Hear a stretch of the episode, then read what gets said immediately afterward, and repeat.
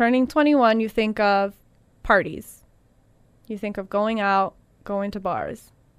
Turning 21 for us took legal to a whole different level. Not to legalize us, but to legalize our parents to become residents of the United States.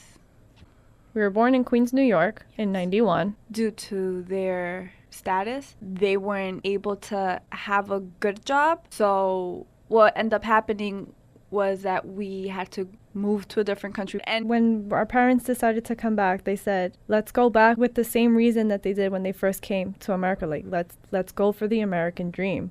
We have two girls, let's raise them and live the American life."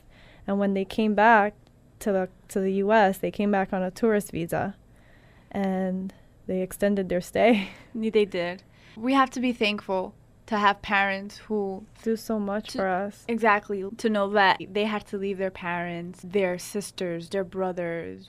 So it was hard for our parents to do that and to know that growing up having the fear that one day laws will change and they might get deported was very scary. So dad started his process.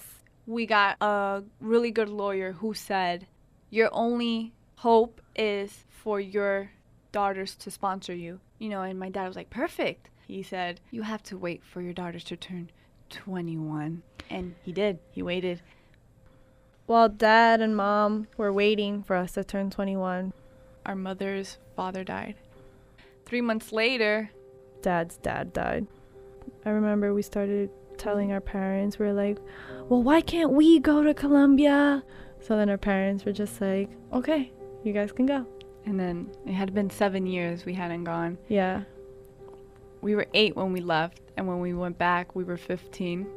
After, as soon, as soon as we came back from Colombia, we worked the rest of the summer so we could going back the following year in 2008 and that was the last year we saw grandma.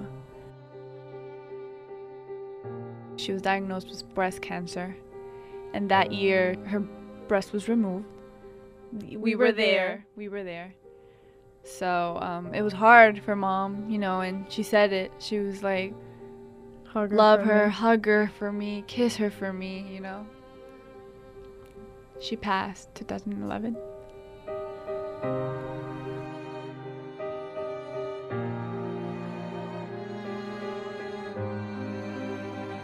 I remember thinking, what's the point anymore? I know, it was so bad because, like, mom was so destroyed. So upsetting, you know, to know that they can't even travel. Like, that card. That stupid green card. That green card meant, means everything for them, you know? And here we are waiting until we turn 21 as you slowly see all of our relatives pass this away. Is so bad. Their American dream is not to stay and live here and, you know, own a house or anything. Their American dream is for us to be successful. I remember turning 21. I remember I was so excited.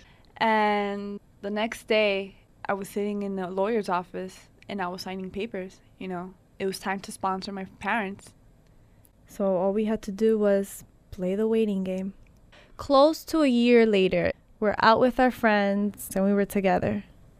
And mom calls and she's crying.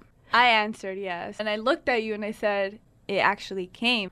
And then after I hung up, we said our parents just got their their residence card. Oh, everybody was so happy, you know. Dad comes home from work. The three of us just give it to him. And then my dad looks at us. He makes this happy dance. It was it was the best day of my life. Tears came to our eyes and dad hugged us. Thank you, mommy. Thank you. Oh, oh my God. I swear I probably saw this weight lift from their shoulders. They were different people.